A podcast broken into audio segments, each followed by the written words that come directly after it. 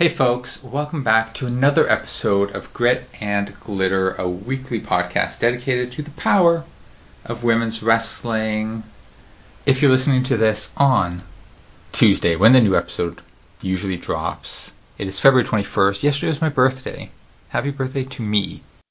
Happy birthday, Harley. I am the ripe old age of 38. Um, you got you got like a month left, and then you're there with me. I know. I know. And yeah, pancakes is about pancakes is a couple months behind us. That's right. We're the 38 Club. Um, we're old and tired and ready to go be- to bed by 10:30. yeah, not as glamorous as the 27 Club, but we're still here, so I mean, we won. yeah, we won. Suck on that, uh, famous rock Won by stars. like won by like 11 years. Yeah. Ha. Take that, Janis Joplin.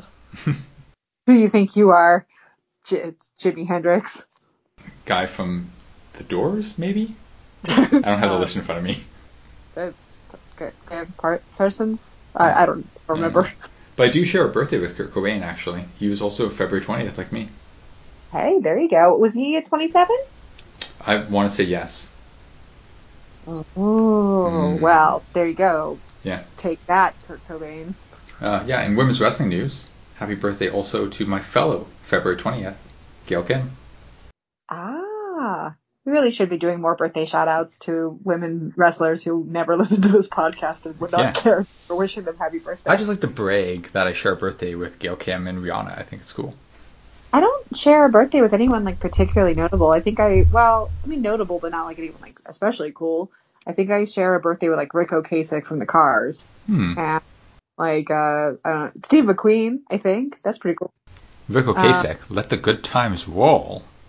That's right. That's my motto. Everybody who knows me knows that my motto is "Let the good times roll," and um, uh, something something about going home tonight. Yeah, so I'm 38. I don't know. Whatever. That's same old, same old. But here's something new that even you don't know yet, because I haven't mentioned it or said anything on Twitter. Uh, back in June, like nine months ago, I got married. At Okay. the time, there was discussions, as there is wont to do around marriages, of whether or not my wife would take my last name. And she didn't really want to. She likes her last name. She didn't really want to change it. She offered to hyphenate and do like Vasquez Paget, but I'm not a fan of, of hyphenations. I don't know what it is. Maybe it's the English major in me. Maybe it's the fact that the only person I knew when I was a kid who had a hyphenated last name was my friend David, and the only reason his last name was hyphenated was because his parents were divorced. And so in my head, ever since, if I see a hyphenated last name on paper, I assume it's like, oh, product of divorce or something like that. And I'm like, mm, I don't like, I don't like that. I don't want that for like any future kids that we might have to have like a hyphenated last name and have people assume that we're divorced or whatever. But I want us to have the same last name because like it, maybe it's silly, maybe it's old fashioned and it's like useless and not necessary these days. But I don't know. I like it's it's it's nice to me. Yeah. So after much discussion and after like much consideration of the fact that like I've never really cared for the last name Paget. It's French. It's supposed to be Pajot. We don't pronounce it Pajot. We pronounce it Paget because my grandpa hated French people. And I'm not French. Really. Like I'm, I'm, you know, going down the 23andMe family tree. I'm like French some way back, but I'm like third generation Canadian. Me, both my parents, all four of my grandparents, all born in Toronto, Canada. Like literally, we're like third. I'm third generation Torontonian Canadian. So I don't embrace my French roots in particular. A name is a name. What's in a name? As Willie Shakespeare once said. So, this week, officially, after I paid a little visit to the government and I put in the paperwork and I got a new health card, I can officially announce here on the show that Harley R. Paget is dead. oh my gosh. You are listening to Grit and Glitter, a weekly podcast dedicated to the power of women's wrestling. My name is Harley Vasquez.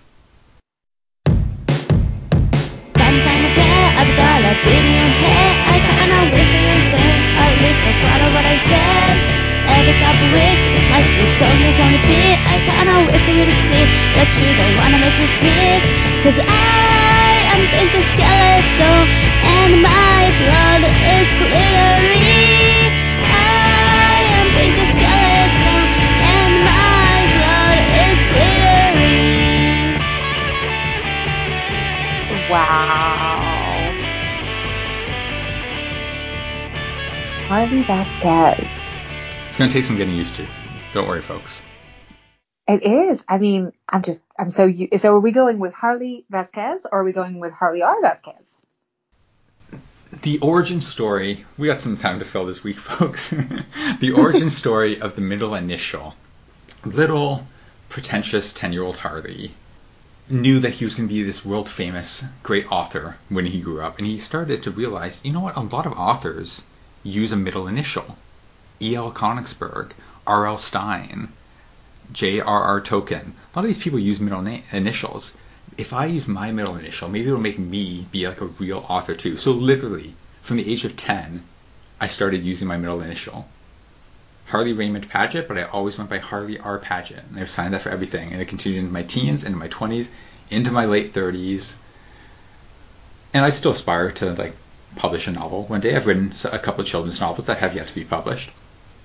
But I don't know. I think new name, new branding, new identity, and I, I just uh, I think it's time to drop the R as well and just go with the simple Harley Vasquez. Yeah, it's really like a, not just a new name, but like a new mindset about your name. Yeah, new year, new me. The fact that the fact that it coincided with my birthday was just kind of kind of coincidental.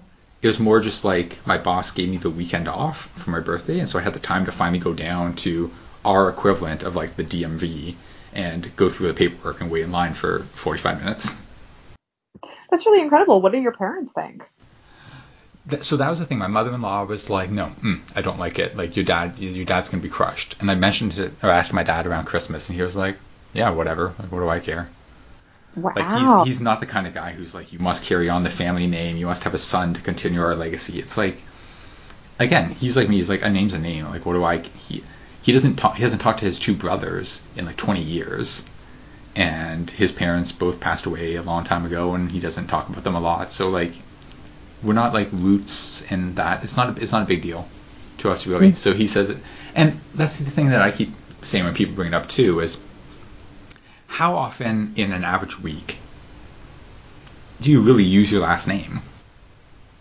Hmm. It appears on paperwork and on like your credit card and things, and if you go to like an appointment, they might be like Mrs. Fear, but you know when you're around your friends and you're just like every day to day life, it doesn't come up that often. Yeah, I mean it's kind of weird for me because I don't. So Fear is my last name. It's it's my last name. It's not my husband's last name, and so it's weird to be called Mrs. Fear because it doesn't feel right. Like like um, the joke of like, oh no, Mrs. Fear is my mother, like Mr. blah blah blah is my father. Like, but quite literally, Mrs. Fear is my mother. Technically, if I'm a Mrs., it feels like I should be Mrs. Todd, which is my husband's last name, but I'm not. I'm not Todd. I'm Fear. So I am Mrs. Fear, but it just never works in my brain. Yeah, see, this is why I said like, no, we need the same last name. It's too confusing. No, I mean, it, it makes sense. We have two separate last names. We have two different last names, and when we had our son, um, it it was a like it was a very short conversation of whose last name he was going to get, and um, I had no issues with the the outcome of that. But I did like my mother, champion hand wringer that she is. She's been worried about us not having the same last name since the minute we got married. So, like, of course, when my kid came around, she was fretting about what we were going to do about the name. But even that, that's that's resolvable. If you have a kid and you have two separate last names, you can always hyphenate, which we didn't do, but you can. Um, I don't know. And also, our, our last names don't sound good hyphenated. That's really important if you're going to do a hyphen. If Todd. Paget- yeah, Paget Vasquez is a mouthful. Yeah, and they kind of go weird. I said we could combine them. You know, we could have both changed our last name to Pasquez. Yes, you you your ship. Yeah, you could have changed your last name to your ship name. Um, you could have changed it to an entirely different name. I do know a woman in my field who very famously, when her and her husband got married, they changed their last name to a completely different word, and that is amazing. So her last name is amazing now. okay, that's uh, It's a little ooh woo for my taste. I mean, good on them for doing for staying true for to who they are, but like, come on. yes, that's right. you heard it here first. We're changing our last name to XD.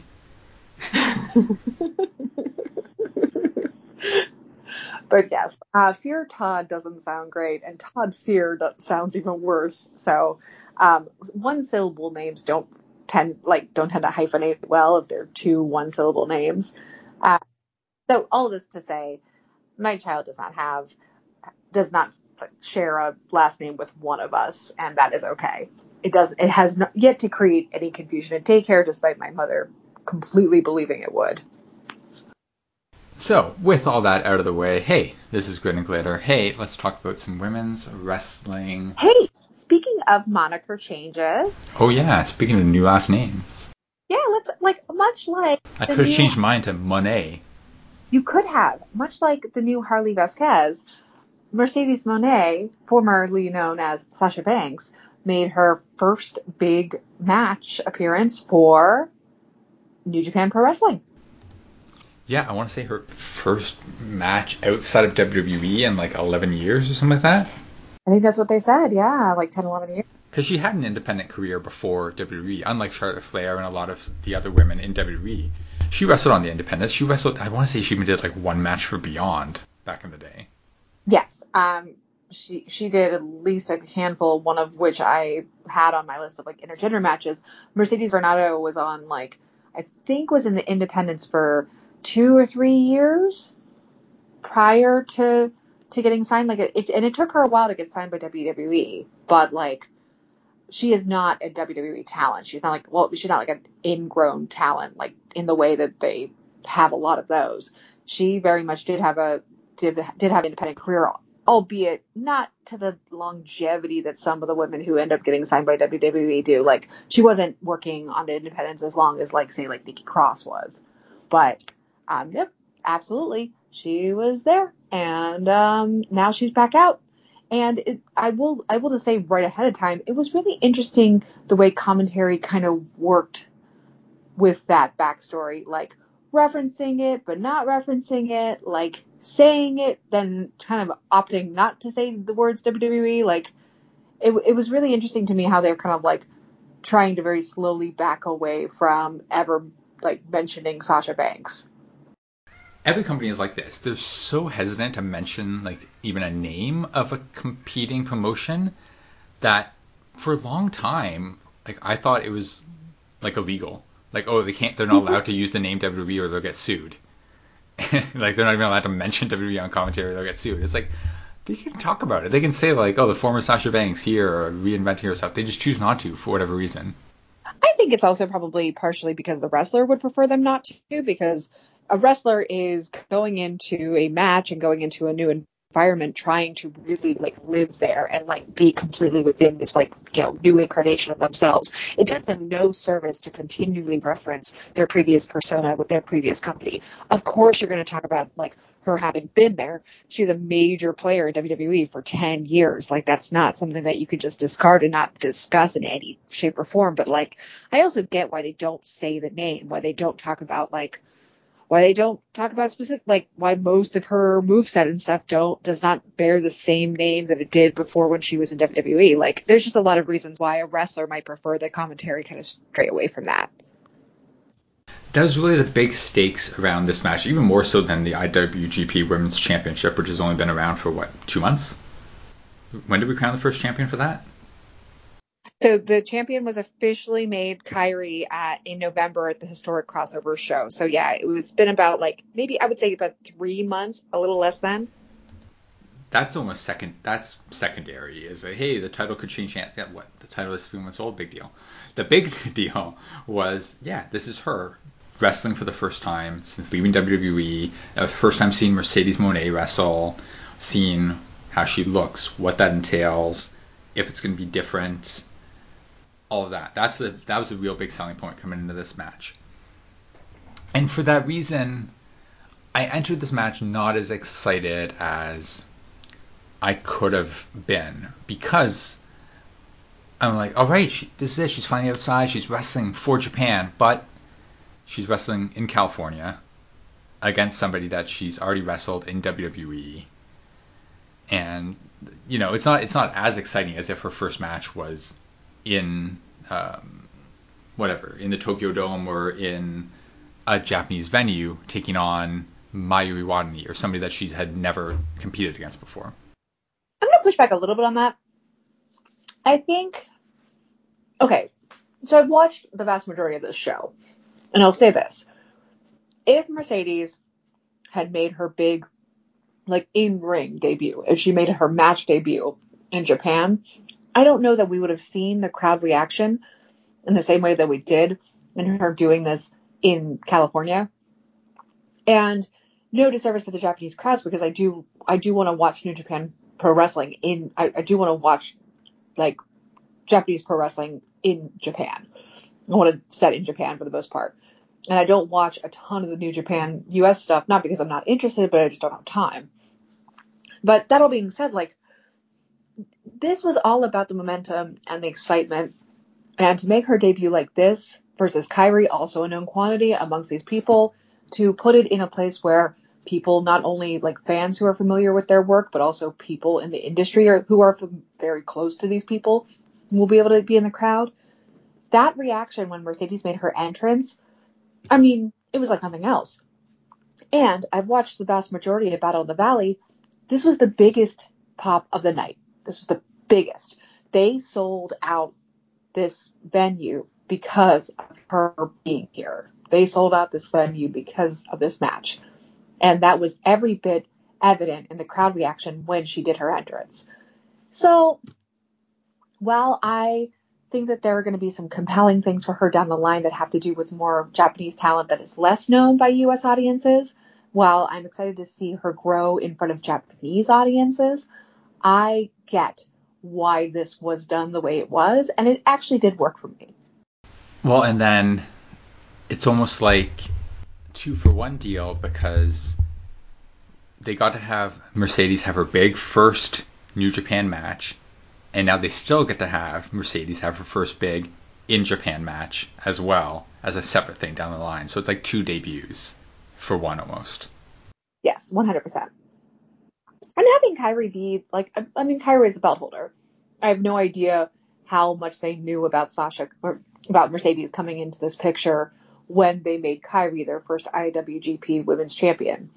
I I don't know how they would have known that, you know, Mercedes was going to come along in December and announce intentions to be there at Wrestle Kingdom.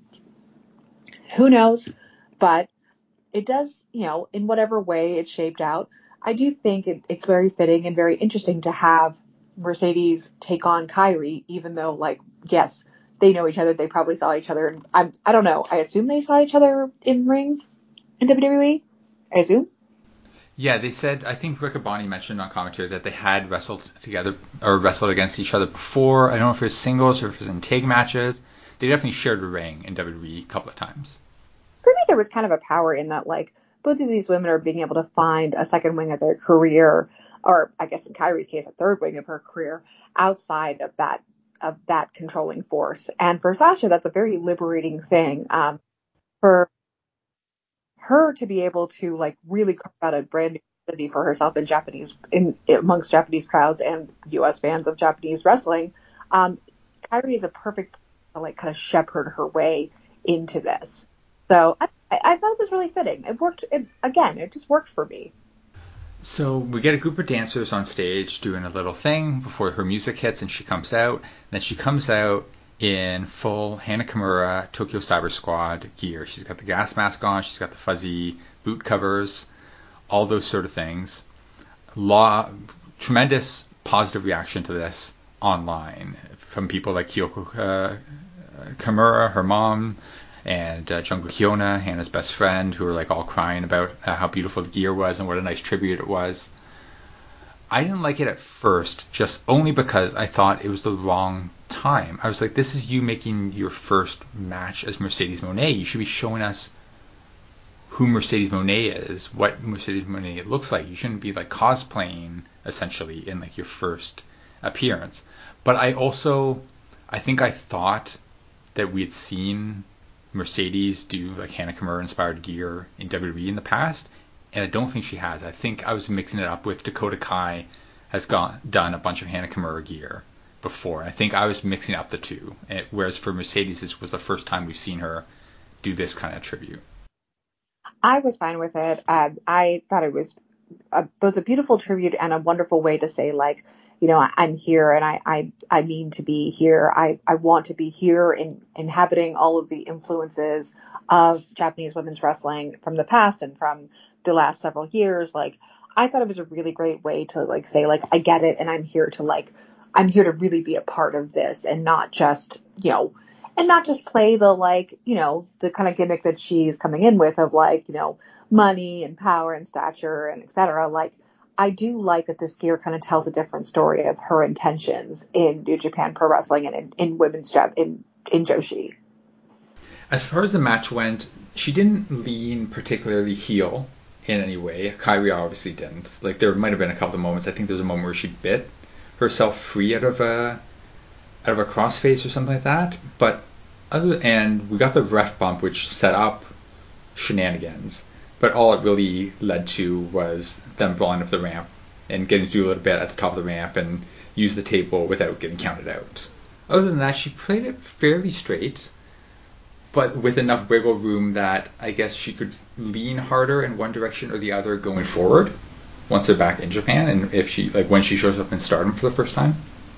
Yeah, there was a little bit of like trash talking, and there was like a slap in the face early on, and there was some like kind of swaggery type things, and obviously there was a Eddie Guerrero shout out that you know you know worked against her um, in the moment. Um, when the table came out, it was it was Mercedes who pull, pulled the table out with the intention of using it, but like that is almost not even considered a heel move anymore based on people's reactions. So like it's it's hard to say. It's very much like she could inhabit that tweener persona in doing heel stuff without getting heel heat.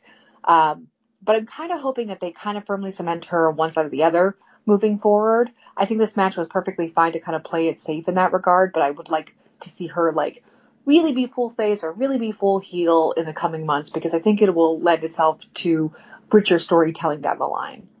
All of the characteristics and mannerisms would scream heel. Calling yourself the CEO, dropping money from well, I mean, I don't know, maybe not because Okada drops the money too, and he's beloved. But yeah, it's it's very hard to say. I mean, I think they well, I think they'll purposely keep her in that gray zone in between, so they can put her up against whomever they want for whomever whatever show, because we gotta imagine she's going forward only going to be wrestling like big shows here and there. She's not going to be on the small stardom shows doing the eight person tags or the opening match, uh, you know, doing an opening trio match against Hanan and Hina. Like we'll we'll see her in Julia, we'll see her in Mayu, we might see her in Tam, we might see her in Utami, but I'd be shocked if she wrestles more than five or six matches in Japan this year. Well, I'll be very curious. Um, the IWGP Women's Championship being so new, I have no idea really how this belt gets defended on a regular basis. Does it get defended at every major New Japan show and any like major Stardom show? Like, does it get defended oh, mainly in U.S. based shows? Like, I, I'm intensely curious as to what they actually intend on like on the continuity when it comes to the stories that build into this belt. Because so far there hasn't been a whole lot. Yeah, Kairi won. She defended against Tam at Wrestle Kingdom. Yeah. Um, and then, and then this match, which was just Mercedes showed up and said, "I want the, the title," which is you know the most basic basic ability you can do, but also all that was necessary for a match like this. You didn't need a lot of blood feud on this or like personal beef between them because the selling point was, "Hey, Mercedes is here." Yeah, I mean this was a this was a match about you know the the people in it, but very specifically it was about Mercedes. You assume you assumed going in that she was going to win. Um, you know, I think I didn't really have an assumption.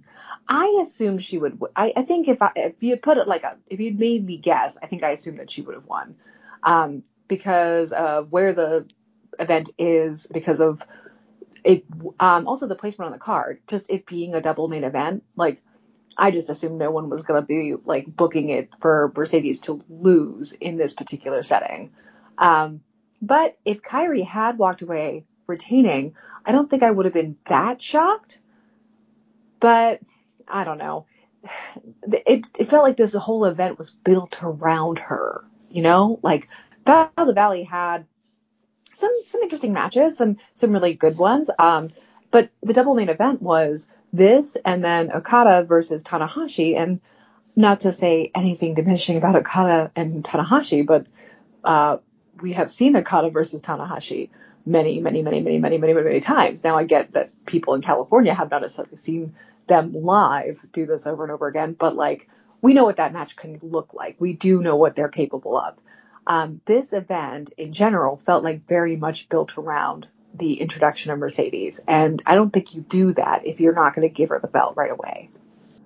Yeah, we assume she's going to be showing up in Stardom going forward because everybody who competed, everybody who challenged for the title to become the first champion of the tournament was Stardom talent, right?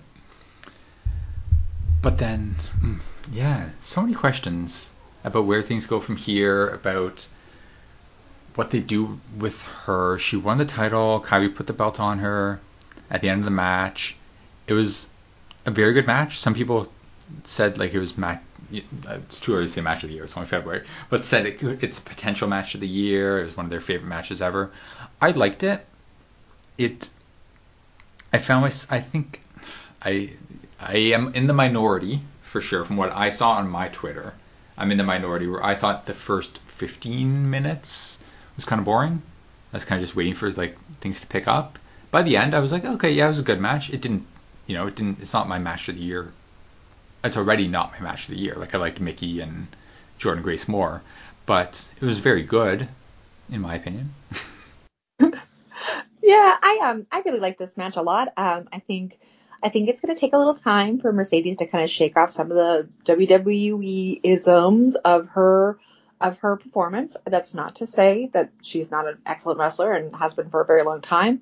Um, it's just to say that like working in a different setting requires a, working with a different promotion, especially an international promotion, requires a slightly different take on in-ring movement and speed and match style and um, instinct that uh, that is required in WWE. And like it's just going to take her a little while to get used to that. But I found her finding her footing in this match within like 10 to 15 minutes. About halfway in when they did the 15 minute call, and they mentioned that you know 15 minutes into the match, um, that did seem to be where she found kind of found her groove with it. There were a couple little like disjointed spots. I won't even call them messy, but just like a little disjointed spots early on. But overall, I thought this was a really great match. I think her and Kairi have really good ring chemistry, which is another great reason for them to be this first pick matchup for Mercedes.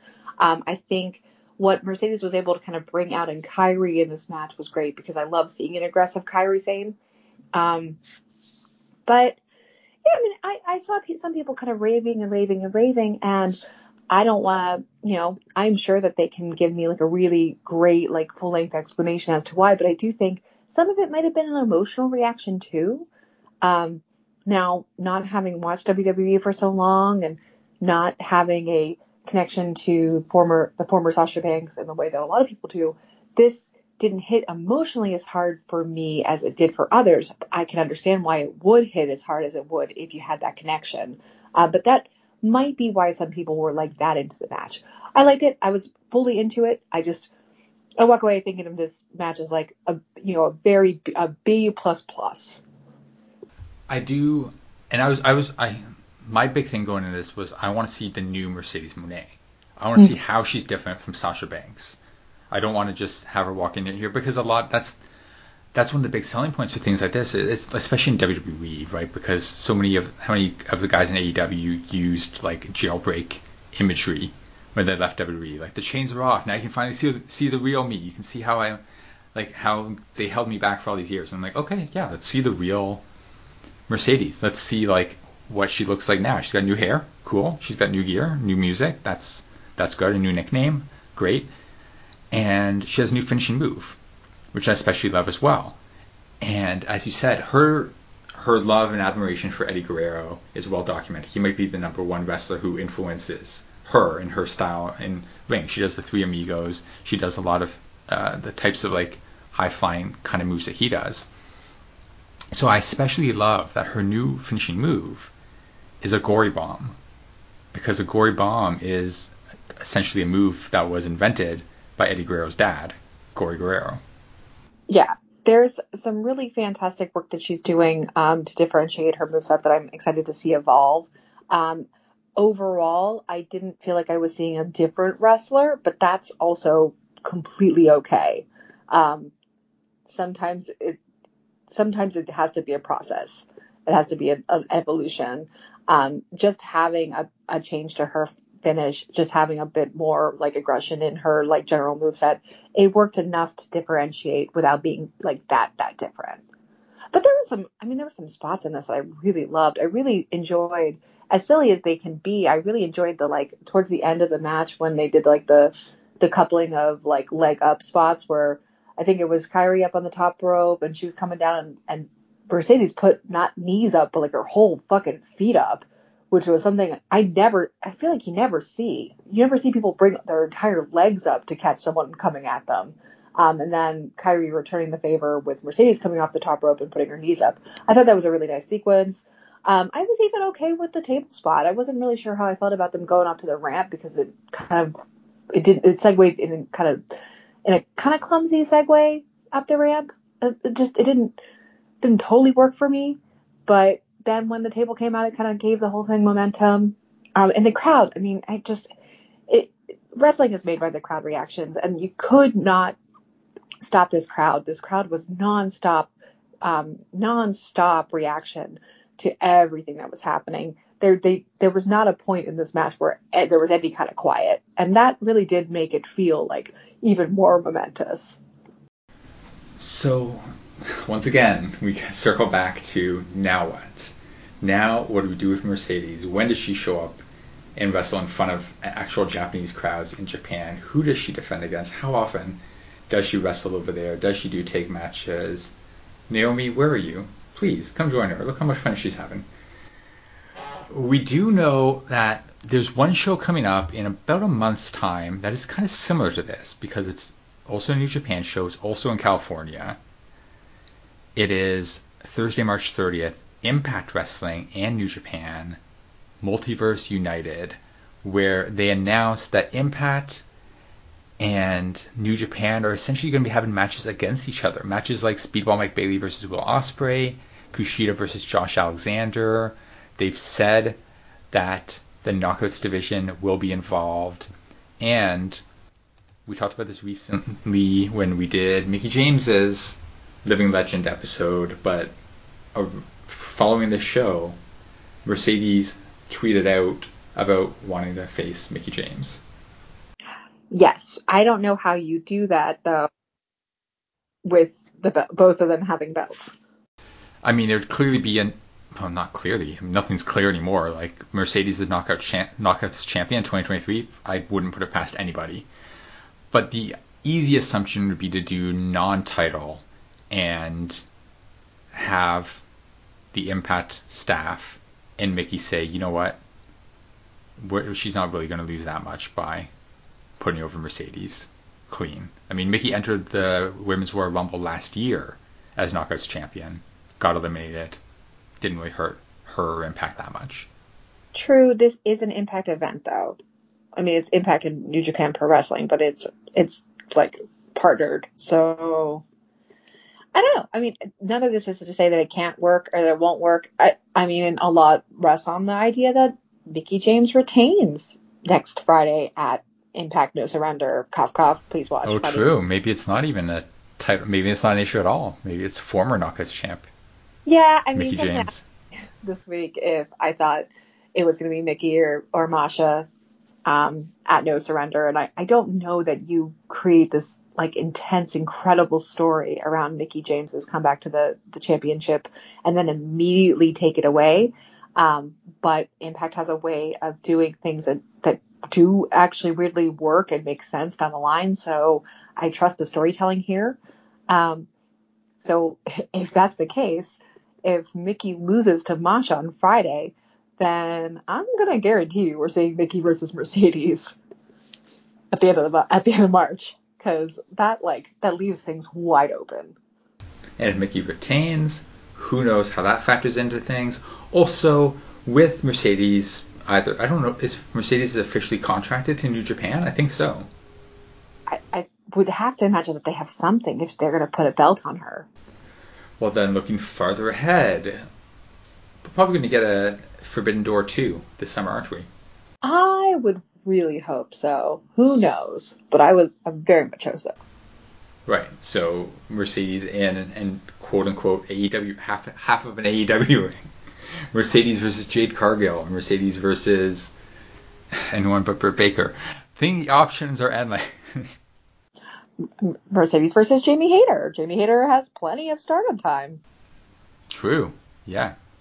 That's the thing. I she came out in the in the Tokyo Cyber Squad gear, and I was like, "There's nobody from Tokyo Cyber Squad left in Stardom, I don't think." Hyona's gone. I think Konami is retired. Uh, Stevie Turner is in NXT now. Zoe Lucas is wrestling on the British Indies. There's nobody from TCS left there to like pick up that thread. I mean, I'll be interested to see what, what Mercedes integration into Stardom is going to be like. Because again, it's like Kairi's a Stardom wrestler, went back to Stardom before getting the IWGP Championship. Mercedes is a is a is a free agent essentially. She doesn't belong to Stardom any more than she really belongs to New Japan. She just has this belt now. So I'm curious to see like who who who wants to like where does she get incorporated? Does she continue to kind of stand alone and just make like special like d- defenses and special events? That would kind of bum me out if that was the case. Because she's such she's great at storytelling. She's great at feud building. She you know the little bit I've seen of her work in NXT and in WWE, like I've always been really impressed by her ability to like make these stories more than more than the sum of their parts. And like I would hate to see her just kind of be a special event player, like a big name that gets touted out whenever you want to put a big match on your card. She's she's she's good at wrestling. She's good at wrestling, but she's also good at like pro wrestling, the whole spiel of it. And I, I don't know. I'd hate to see her not be able to to do that part of it. Yeah, she wants the full Japan experience, then she needs to join Stardom. She needs to have like be part of one of the factions, whether it's you know joining one and taking over, or starting her own and luring people, luring women from different groups to come and join hers instead. Something to that effect. The only thing I'm confident about is her first defense will be against Mayu. Yes. That's like the most logical out of everybody in Stardom. Yeah, I, I don't see it being anyone else. She's the ace. She's the greatest. Like, come on. And we we want it. Who doesn't want to see that? Kind of bums me out for Mayu that like Mayu gets these like major shots at the IWGP championship and she's like consistently losing to like people who got signed by WWE and she never did. Yes, but that's that's what it means to be the goat. Sometimes to be the ace is you're near the top and you're not you don't get the ball, but uh, Bryan Danielson goes out there every week and puts on a banger anyway. All right, that was that show. Also, this weekend was a very big show in America. It was the final show from Pro Wrestling Vibe. Our friends at PW Vibe announced that this show, Bromatica, would be their final show as a group. Very sad news on that front. Also, very sad news was Sunday afternoons, apparently a busy time. Busy time for the Glitterati at least. I wasn't able to watch the show due to birthday festivities this weekend. You weren't able to watch the show live either when it aired on IWTV. Look, if your show is happening middle of the day, I- I'm not gonna get to see it. I'm just not. Like, I might get to see part of it. I did get to see the main event for this event, and I was it it was every bit what I hoped it would be. But otherwise, I will have to wait for when it hits the video on demand on IWTV. Yeah, I'll definitely watch it once it lands on on demand. For the time being, though, I can't. I don't know what happened. I didn't read the spoilers. I don't want to know the spoilers, honestly. So I'm just not even going to listen for the next half hour of this podcast because what we did, since I didn't see the show, Em didn't see the show, we went out and we found somebody who did. Our BFF, friend of the show, Brian Bell, was live in the building for Bromatica, and since Brian's podcast LGBT in the Ring is currently on hiatus, we said, hey, you want a platform to talk about this? You got a mic? You know how to do a little podcasting? Come, podcast for us. Hello, lovelies. Brian Bell here with you on a special little segment here for uh, Grit and Glitter. Um, I am coming to you from my hotel room in Washington, D.C., just uh, a few hours following the uh, the end of an era, the final Pro Wrestling Vibe event Bromatica at DC Brau, where it all started with Butch versus Gore three years ago, right before the pandemic hit and the shutdowns hit and everything. And uh, oh, it's been a, a quite a journey for that company at this point, but it all came to a head Sunday afternoon in DC Brau with an event that, uh, you know, it was already going to be special before we found out that this is going to be the final Vibe event ever, um, potentially, more than likely. And um, whenever that happened, obviously that added so much more significance to that afternoon. And let me just tell you, um, being there live in the building, I know plenty of y'all watched on IWTV, and I still haven't come back to watch the the VOD. Obviously, it's not up yet as I'm speaking, but um, this was one that was for the ages. Honestly, it had so many connections and so many similar emotions to that first Butch versus Gore show, and at the same time carried the spirit that Pro Wrestling Vibe has put out there over the last three years. Not to mention the fact that uh, the party atmosphere aspect of this show was on such full display from beginning to end, um, from the pre-show match all the way up through that gut wrenching main event that Pro Wrestling Vibe and one Billy Dixon um, are always there to give it give to us. Um, they just want to push you as far as they can to the edge before pulling you back with um, with the positivity and with that cathartic moment at the end there. And we'll we'll get to that here, but um, I don't know if I want to go like match by match for this, but and like rather than like talk about the matches in the same way that that we normally do. Um, which don't get me wrong, like all these matches were really fun uh, and stellar stuff, but um, I don't know, like I think being there in the building and, and having the feeling the connection that I feel to this company just kind of made the the emotions and the memories and everything kind of supersede the uh, the uh, the chain wrestling and the trading of holds and stuff like that. Although there was, like I said, there's plenty of good in that, especially whenever we looking at Jordan Blade and Eel O'Neill. Um, just outstanding stuff there. But um, real quick, had a really fun uh, pre-show match for for those live in attendance with uh, Sean Carlson and uh, Filipino Grino Grigio. uh, um, that was a that was really cool. First time seeing both of them in person, but you know if you're paying attention to anything going on in, in the DMV as well as up in, in Delaware as well, um, like those are two names to keep your eye on. Um, just really really fun stuff.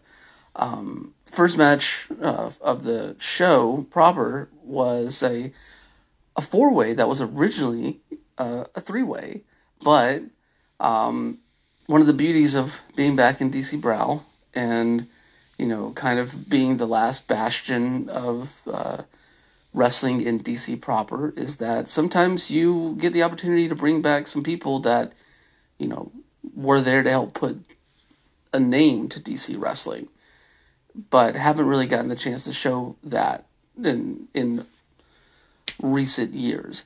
And um, of course, that is the addition of Bro Keller to this this three way that was originally O'Shea Edwards versus Elijah Friday uh, versus MV Young. Um, and that was really cool to see Bro get that moment and to see the crowd just embrace him in the way that they had, you know, through the Primetime Pro years, through the Nova Pro years, up until um, uh, really up until the, the, the shutdown uh, happened there. Uh, so yeah, bro, coming back. Obviously, also you're reigniting the the the very heated rivalry between O'Shea Edwards and Bro Keller in this match. Uh, MV MV doesn't disappoint. Powerhouse just smack the shit out of people. And then um, Elijah Friday is another person whose name needs to be on, on more lips. I, I wanted I wish I saw Elijah um, in more spots. Um, it's just really cool. Um, but yeah, uh, and then for me, like this match, like the match was fun, especially O'Shea just yanking the referee up by his belt um, in the middle of a count. But um, the real moment for this was afterwards. Um, O'Shea just opening up in a way that he doesn't normally do um, in ring or on mic during an event in the way that he did. And um, you know, I, I had the wonderful chance to um, to talk to him whenever he was um, was coming out as bisexual years ago, and um, for him to get that moment to just address that with the crowd and and thank the crowd and thank Vibe for being the environment that it was and for embracing him in the way that, that they did. Like that was really cool. And then it's also just nice to see um, hatchets buried, so to speak, with um, O'Shea and Lowe um, there. Uh, I I don't know if everybody saw like there was just a moment um, where O'Shea and Lowe had the chance to to embrace, and that was really cool to see. Um, of course, Jordan Blade and Eel O'Neill, first time that they had faced off against each other and did not disappoint. Jordan Blade coming out with the win. Um, and again, like the match was great, but this this one was again defined by what was spoken afterwards. You know, Jordan Blade talking about this this moment being Black History, and um, and Eel just uh, going fucking off afterwards. Um, talking about you know keeping wrestling in DC and keeping that that spirit alive and just you know doing everything that he can to keep this thing going until we have they have wrestling in in the DMV weekly. Um, I don't know. There's I just love the passion from Eel. Um, just going off in the in the way that he did. Um, this oh god, this six person tag, Team Edith versus Team Killian. Um, look, Killian McMurphy, Rob Racky, and Saul Esparza have been menaces in pro wrestling vibe over the last coming up on a year or so. Killian has been kind of a menace since forever, but a menace we love. But um, you know, coming out of primetime vibes uh, in in the main event there, this match was just if there was a match that had uh, that could rival or did rival rather um, the main event for in terms of just crowd heat and crowd response and just people wanting to see somebody get theirs, it was this one. Obviously, uh, Edith Surreal and Trish Adora uh, had a mystery partner announced uh, beforehand, and of course we we got the answer of who their partner was rather quickly. One, Erica Lee, the only way it could be. Um, if you're going to go up against the goons, you bring in the number one uh, goon basher in Erica Lee. Um, and you know, much like the main event where you had, um, you know, these a, a, lot of build, a lot of like sways in terms of um, crowd emotion and crowd reaction, and building to a final climax that just felt so so so good. This match, uh, I'd say, this match and and the main event were the two examples of what what pro wrestling vibe like to do with their main events, how they like to structure them. And um, this was just outstanding. You uh, you had a lot of brawling on the outside. You had um, all six of these great wrestlers just trading shots back and forth. You had the ebbs and flows of everything, and then Erica hits a pedigree at some point, and um, and you just get that wonderful catharsis um, of this story that has been somewhat divisive in, in online circles with, with Killian and you know this story of uh, internalized queerphobia and you know that sort of thing and Edith finally standing supreme over uh, over the goons with with friends in hand, and um, just just another wonderful moment. Like I would love to see this trio of Erica, Edith, and Trish uh, do some do some more stuff, and um, I don't know.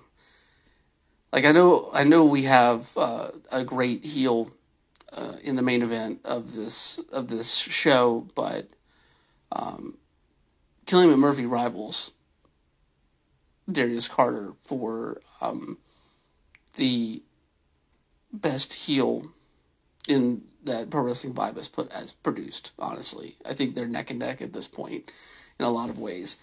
Although Darius did do plenty to try and push himself further ahead this time around. Um, the Fight Club Chocolate City Championship was on the line uh, with Andino defeating Brooke Valentine. Brooke, a wonderful addition to, to the DMV over the last year. Um, Andino, a hidden gem of the area. Uh, and I think Andino is another person who deserves more focus uh, for, for what he does, uh, especially considering just the apathy that is always on his face. it's just so good. But this one was a lot of fun, real creative finish, I would say, with the you know Brooke going for the spear and um, and Andino having the championship there for uh, Brooke to run headlong into and get the win that way to retain. Just just a really fun little contest there, um, and that kind of sent us into intermission, which gave all of us uh, a well needed breather ahead of the spectacle that was the last two matches of this show and the last two matches in the history of Pro Wrestling Vibe. Let me tell y'all when I say that um, how much I love the fact that a pro wrestling match generated multiple dueling chants of Lady Gaga and Ariana Grande. it is something that only in Pro Wrestling Vibe um, that it could happen. Rain on Me match, Allie Katch and Ashton Starr. Um, I will say this. I did not expect Allie to make her entrance singing Rain on Me when that I about lost my top whenever that happened. Um, it was just, oh my god, it was so beautiful. I had already like teared up at least like twice during this show, but for some reason, Allie coming out, singing that song, the passion in her voice and the passion um, that she had on display through um, through her performance, just uh, it, it got me. And so, and then of course, Ashton is just Ashton's just a star. It's in the name. Uh, and these two put on a, a, match that was that was worthy of the one the song and two the the divas that they were representing in this match. Um, the the moment in the middle of the match when like you had the double down and then the song kicked in, it was just beautiful. Um, a beautiful moment there, and of course, Allie comes out on top, and uh, Ashton begrudgingly has to admit that for one day only, that Lady Gaga slayed more on Rain on Me than Ariana Grande. Um, I'm going to abstain from stating my position on that because it doesn't really matter. All that matters is that you had two people in the ring celebrating um, things that they love. And at the end of the day, ultimately, that's kind of what pro wrestling is in a lot of ways. It's just people in a ring expressing love for the performance and expressing love for the art form that they fell in love with. You know, whether it just be a few years ago, one year ago, or many years ago. But it's about taking that internalized passion and putting it back out there in a way that you feel um, satisfied, but also for the benefit of, of, of others and and this sense of community. And you know I, I would say you know I, I was joking with my spouse um, after the show uh, because you know, they they weren't able to come out. But um, you know, I, I told them like, you know, if there's any match on this show that we need to go back and watch, first it's the Rain on Me match because one, it is one of the gayest things I have ever seen in a pro wrestling ring, and I absolutely adore it. Um, but also just I don't know it. There's a lot of feelings, and I love pro wrestling that makes me feel a lot of feelings, and, and this one definitely did. And of course, speaking of feelings, we have to talk about the main event. Faye Jackson returning to the ring after two years away at this point um, to battle Darius Carter in No Holds Barred, end of an era, with Billy Dixon as the special referee on the outside. um, one of the beautiful things I love about Pro Wrestling Vibe is the attention to detail when it comes to their history and what they have done, even though it is a very short history in the grand scheme of, of things, you know. But, um, you know, thinking back to Butch versus Gore, Faye Jackson was in the main event of that show against Effy in a match that was just bonkers and just so much more um, like playful sexual energy within it. And then you juxtapose that to three years later, Faye Jackson coming back after, you know, retiring. Um, and her first match back is to defend the honor of Billy Dixon, to defend or, you know, herself, and to complete this three year arc that we have seen between her, Billy, and Darius, dating back to the first Paris is Bumping show out in the middle of fucking nowhere, Delaware, um, that we saw. And um, it did not disappoint. Like, you still had some of that, that energy there because it's Faye. You know, Faye is always going to bring some of that, that, um, that sexual energy. Obviously, the, the Torque mission is back, so to speak um, as we saw. But um, you you put her in the ring with someone who is just so ruthless and uncaring in terms of character as Darius Carter. It makes for a beautiful, beautiful mixture. And um, the two of them did not disappoint. They fought all over the building. You know, we got we got Faye Jackson back up on the same bar.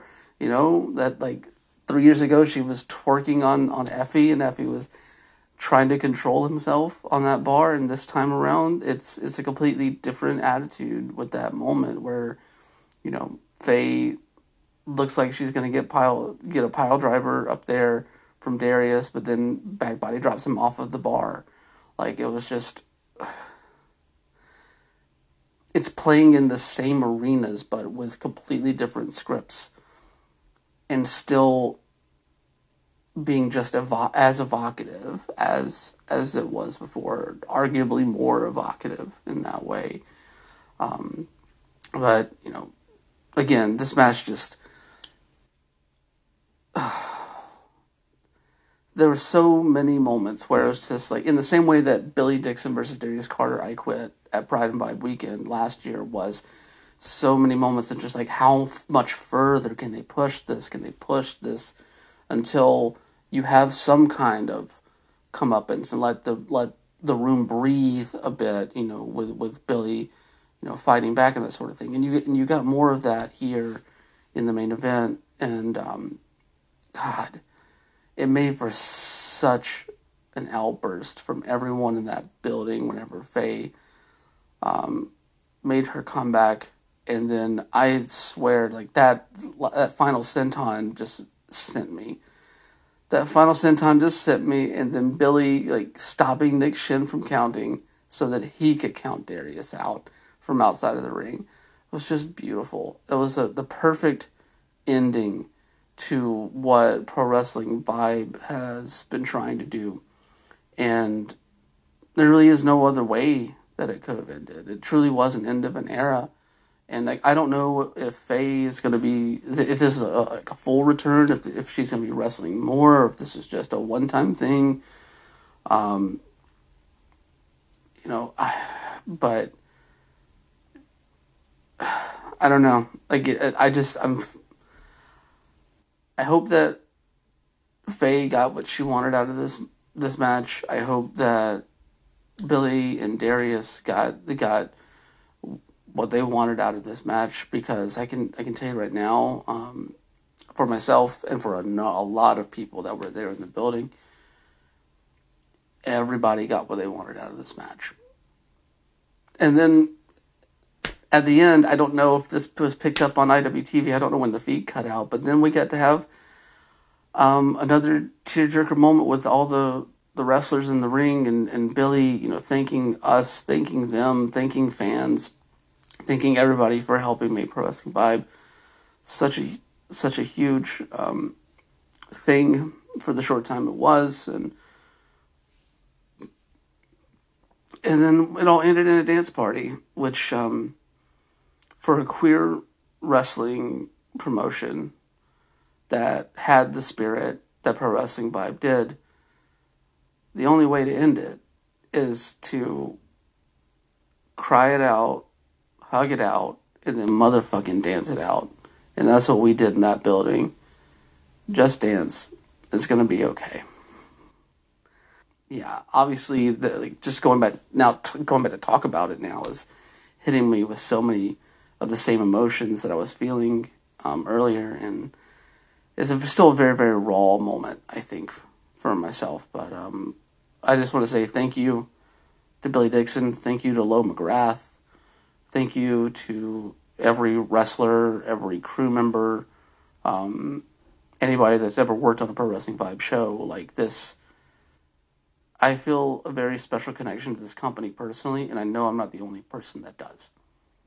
And um, it's hard to do that, to build that connection so quickly and so powerfully in the way that Pro Wrestling Vibe did. It will be missed. It surely will be missed. You know, as Billy said on LGBT in the Ring ahead of this show, queer wrestling isn't dead. Trust me, it's thriving more than anything right now. It is at its peak. And Pro Wrestling Vibe in the space that it created is one of the key reasons why. RIP Pro Wrestling Vibe, long live Pro Wrestling. Always